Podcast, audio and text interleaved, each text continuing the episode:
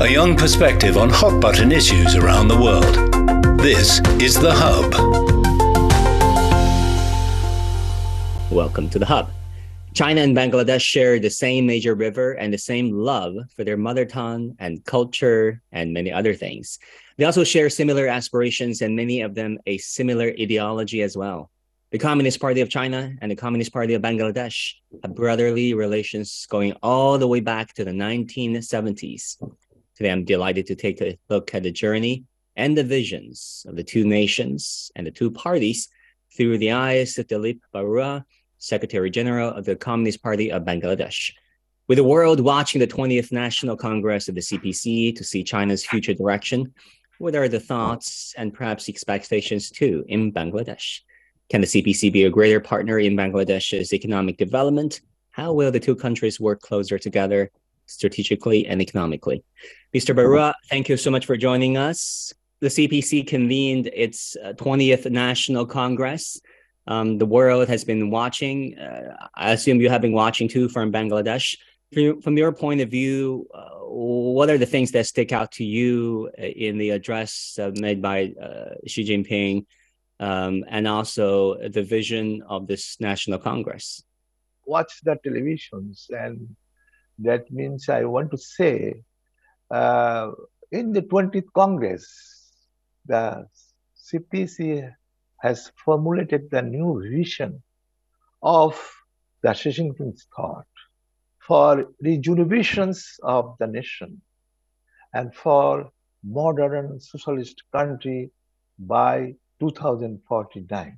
So I think that this through this Congress, the main target of the Chinese Communist Party to merge the socialist China in these directions, they are giving the whole effort in the directions.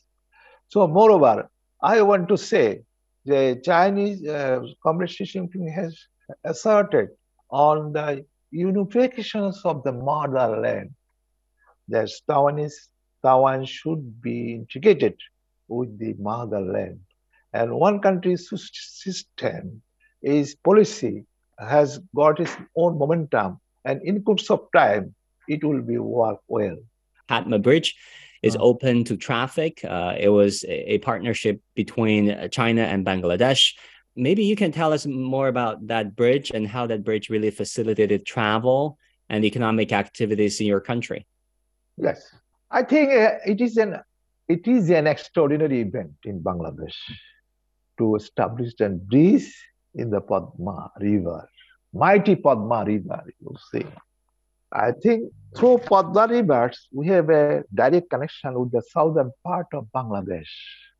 Previously, in the southern part, it is supposed to take eight hours, nine hours, 10 hours. Now, uh, by three hours, one can go. In the morning, one can go, and in the evening, he can, will be able to come back to Dhaka.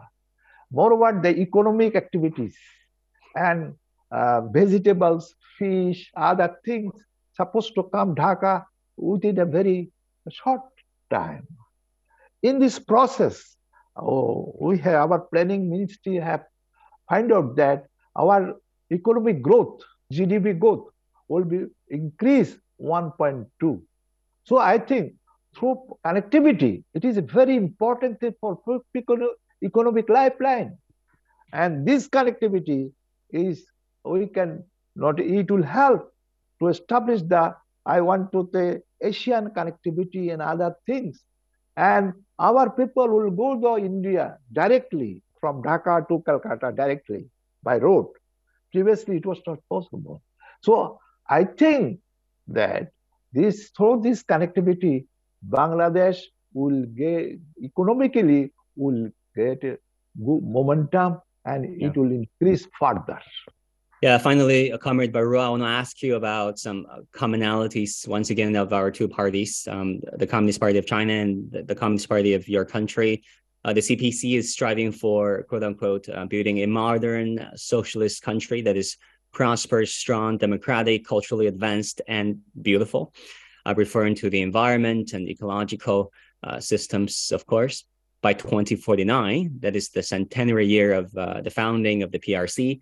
And also in Bangladesh, we know that there is a program called uh, Sonar Bang uh, excuse me, a Golden Bangladesh, right? Is there a common thread, in your opinion, to both visions? Now, under the leadership of Comrade Xi Jinping, the Chinese society will strive towards the economic development. More economic emancipations, and in the course of time, China will be the number one economic power in the world. And complying the environment, complying the all situations, I want to say, in perfect way. The, uh, I want to say it is uh, the Chinese government uphold the good governance and good system, good model. So you see now what world has experience with the model Chinese model that in during during COVID-19, China was a successful nation to face the COVID with their own governance system, own state mechanism. So, but through the COVID crisis, pandemic in the world, the Western system has become very collapsed. I want to say they have frustrated the, their people and the bankruptcy of the Western system has been exposed among the peoples of the world. Now the peoples are looking forward for the Chinese model. Dilip Barua, Secretary General of the Communist Party of Bangladesh, thank you so much for your kind words and for sharing with us your insights. Thank you. Now we'll take a short break. Stay with us.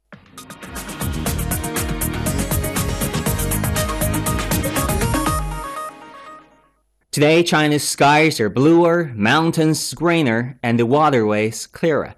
This was one of the key messages from Xi Jinping in his report to the 20th National Congress of the Communist Party of China, which started on Sunday in Beijing. He indicated that China is committed to environmental protection, green lifestyles, and participating in global governance on climate change. Now, Eric Solheim is former UN Undersecretary General and Chief of UN Environment. He's currently president of the Green Belt and Road Institute in Beijing. He tells me what makes China a global leader in green technology. Let's take a listen. Let's talk about the issue of climate. Two years ago, you said at the World Economic Forum that you're confident we can heal the earth again. Yet, we're looking at the hottest summer, uh, not just here uh, in parts of Asia, but across the world. How confident are you now that we can still survive this global warming? I'm still very confident that we can survive global warming because we have solved major environment issues in the past. Look, 30 years back, um, the hole in the ozone layer, uh, acid rain were the main environment topics of the day. No one is talking about them any longer because the issues are resolved. Uh, the hole in the ozone layer is coming back there is no acid rain in most parts of the world. Uh, and look to China. When China established the People's Republic in 1949, life expectancy in China was about 30 years, maybe a little bit more than 30 years now. Now it's 78. Soon it will pass 80. Look to this enormous progress of development in China and many other parts of the world. Because when we could do these miracles in the past, we can also solve the problem of climate change, even if it's a huge challenge for humanity. But like you said, uh, different countries are at different levels of development. Uh, you know, some are phasing out uh, fossil fuels, some are barely adopting digital technology, green technologies. How do you see the world in coordinating their actions when it comes to climate change and uh, emission reduction ambitions? Absolutely, we need to work together as one big family because climate change is an enormous challenge to everyone, to the developed and the developing countries alike.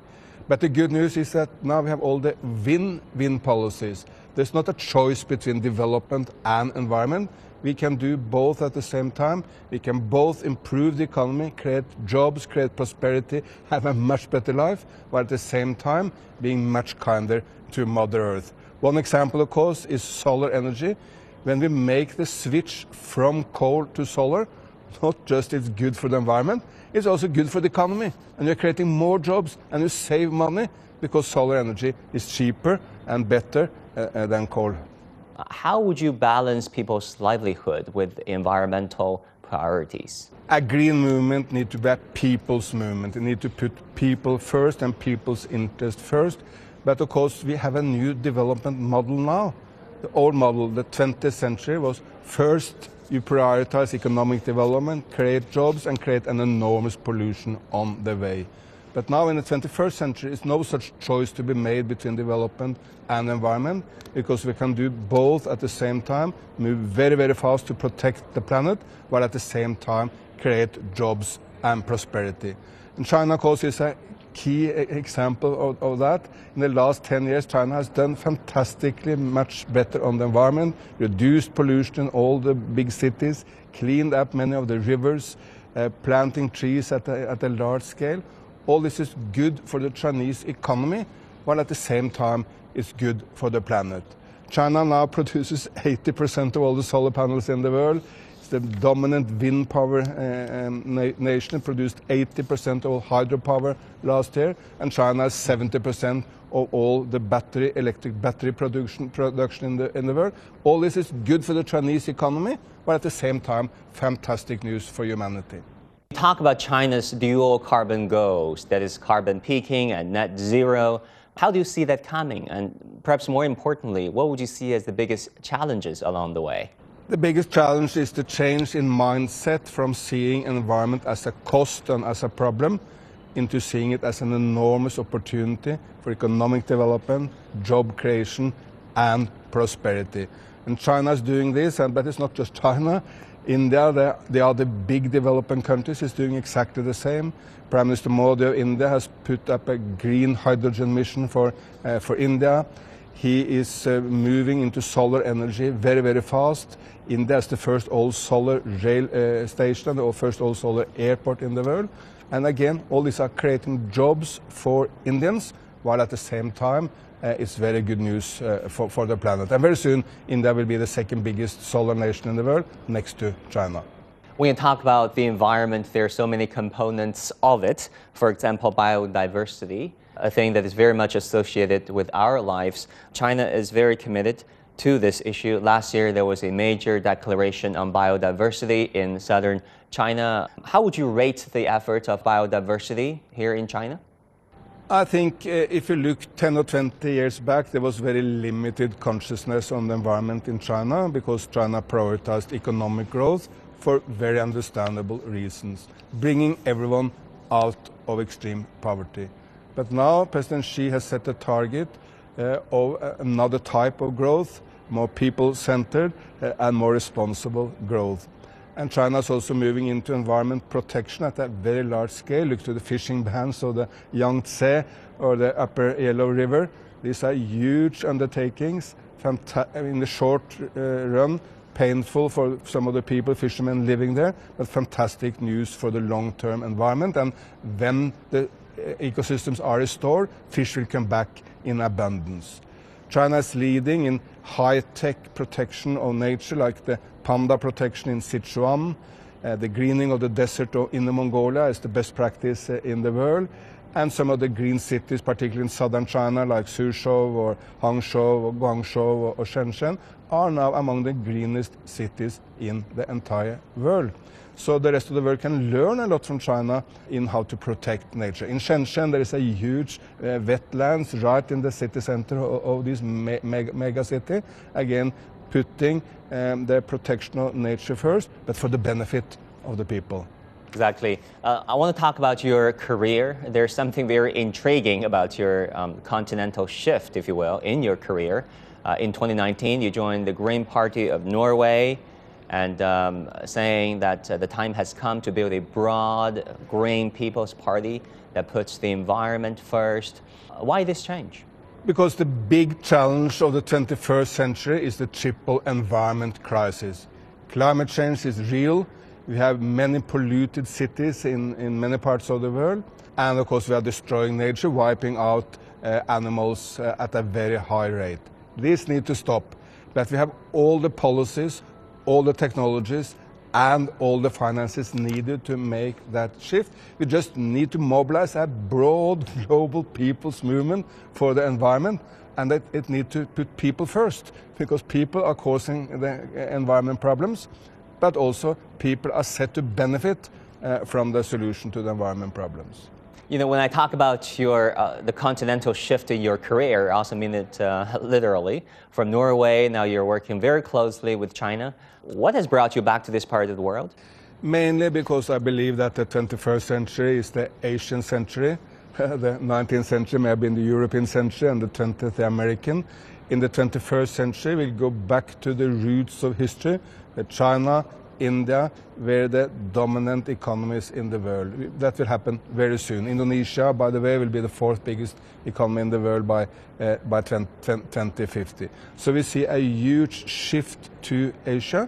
And we also see now Asia, governments like the Chinese and the Indian, but also civil society groups and the people moving to the forefront of the leadership in this green shift. No one should blame Asia for the environment crisis. US emissions per capita are 25 times Indians up to this point, eight times Chinese up to this point. So neither India nor China should be blamed for the climate crisis, but they can take the lead in the shift. And I want to make my very, very small uh, contribution to help uh, making this shift happening. You know, you've been talking about a great green uh, Belt and Road project. How do you see that coming? There are many great, uh, great Belt and Road projects happening. Look to rail construction as an example. Uh, the Trans-Malaysia Railroad is now uh, moving fast forward. Last year, the uh, Vientiane Laos uh, to uh, Yunnan Railroad was finished. In Africa, I myself many times taken the Nairobi Mombasa Railroad. There is the Ethiopia Djibouti Railroad. there is the railroad in Indonesia from Bandung to Jakarta or uh, there, is, there is the Hanoi uh, metro system. All these are constructed by China. So it's great for those nations, making mobility better, improving the economies of Laos or Malaysia or Indonesia. But of course, it's also fantastic news for the planet because moving from road to rail or to sea transport is much better for the environment. Secretary Eric Solheim, thank you so much for your insight. Thank you so much. 谢谢. Focus focus on what's relevant in China and the world. Bridge the bridge the gap between what you know and what you want to know. This is the hub. This year marks the 50th anniversary of the diplomatic relations between China and Maldives. Under the Belt and Road Initiative and other China built infrastructure projects, this cluster of coral islands in the Indian Ocean has increased mobility and improved this economy. Earlier, I had an exclusive interview with the ambassador of the Maldives to China.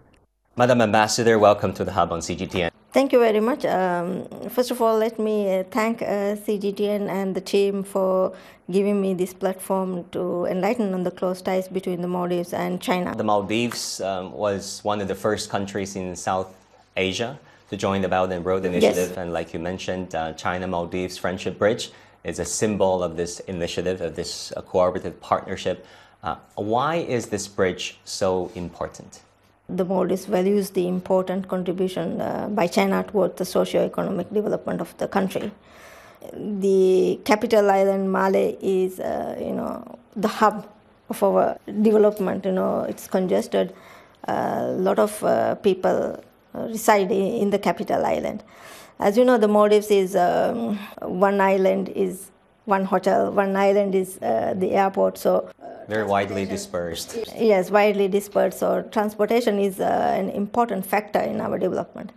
The China-Maldives friendship Bridge has become the symbol of the profound friendship between the China and the Maldives. Since the opening of the bridge, uh, already 100 million trips has been made between uh, between the capital island uh, to the connecting And this made a huge contribution to the economic and social development as well. The bridge has changed people's lives and business, uh, making things easier for everyone living in the area, as well as those uh, visiting the country.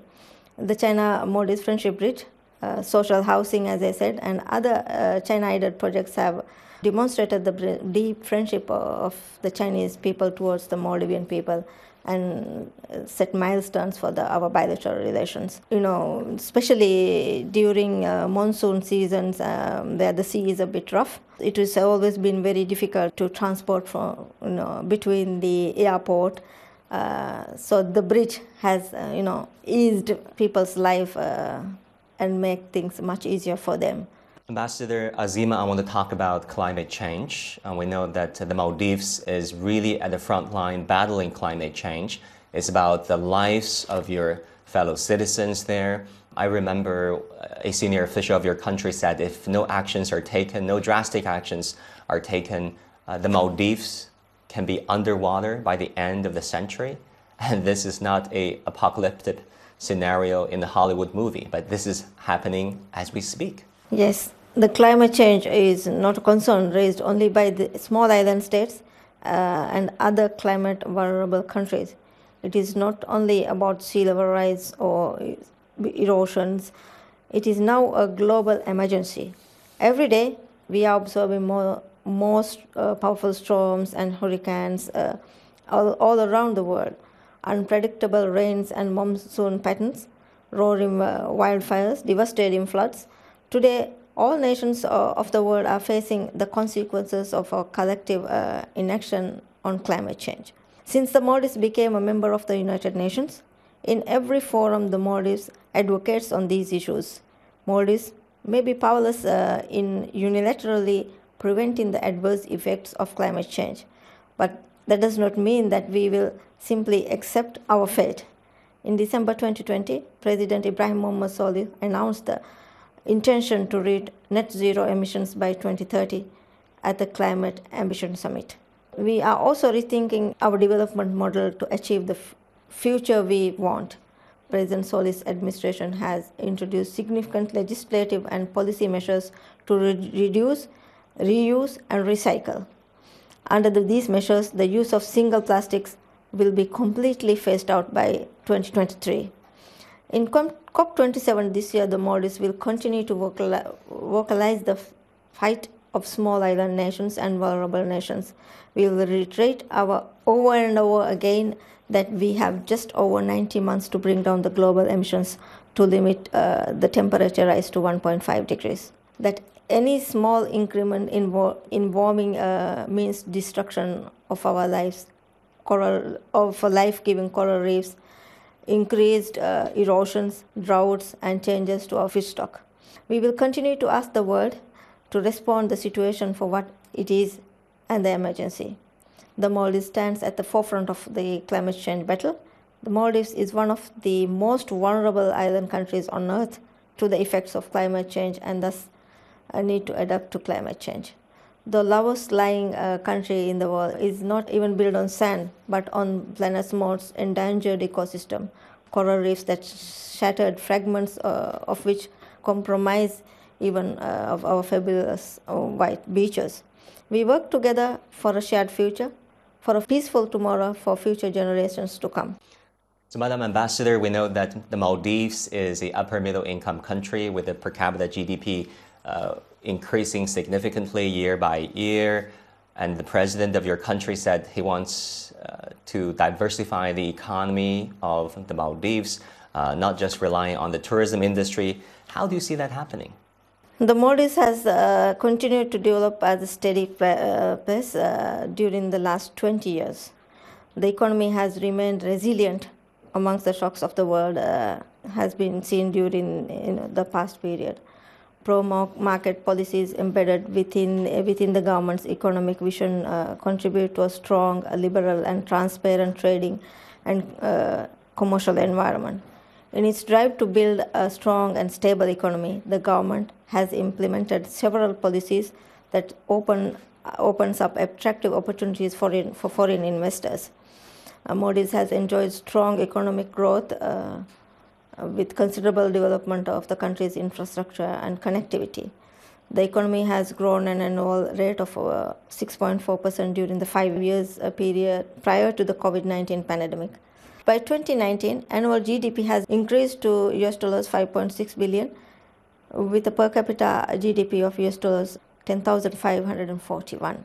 Although the pandemic has reduced economic growth, early signs in recovery of the econ- key economic sectors indicate that the country can bounce uh, back to its uh, expected economic performance in relatively short period of time. We know that this year also marks the 50th anniversary of the establishment of diplomatic relations of China Maldives. In 1972, Maldives recognized PRC. This relationship, as you said, is certainly significant. Uh, trade wise, uh, bilateral trade grew some 40 50% last year. Chinese tourists account for a large uh, chunk of all tourists, uh, inbound tourists to your country. How would you characterize the current state of the relationship, and how do you hope that this relationship can be further boosted? The Maldives uh, established uh, diplomatic relations uh, with the People's Republic of China on 14th uh, October 1972. But even before that, we had very close friendly ties with the people of China earlier as the Ming Dynasty, we still had uh, exchanges of gifts and travelers exchange between the Maldives and China. This year we mark the 50th anniversary of establishing diplomatic relations between our two countries.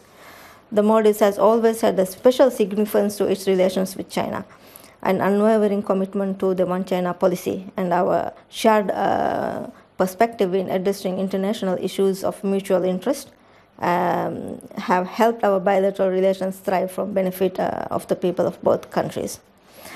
Maldives-China relationship can be an example of how even economically weak um, small members of the international community can have a mutually productive and progressive relationship with one of the biggest and the largest uh, economic powers in the international community. China has uh, been and remains an, eco- an important economic bilateral uh, development partner to the Maldives in its journey to secure uh, a place in one of the most vibrant uh, middle income uh, developing country. And that will do it for this edition of The Hub on CGTN. I'm Wang Guan. Now, the news coverage continues on CGTN.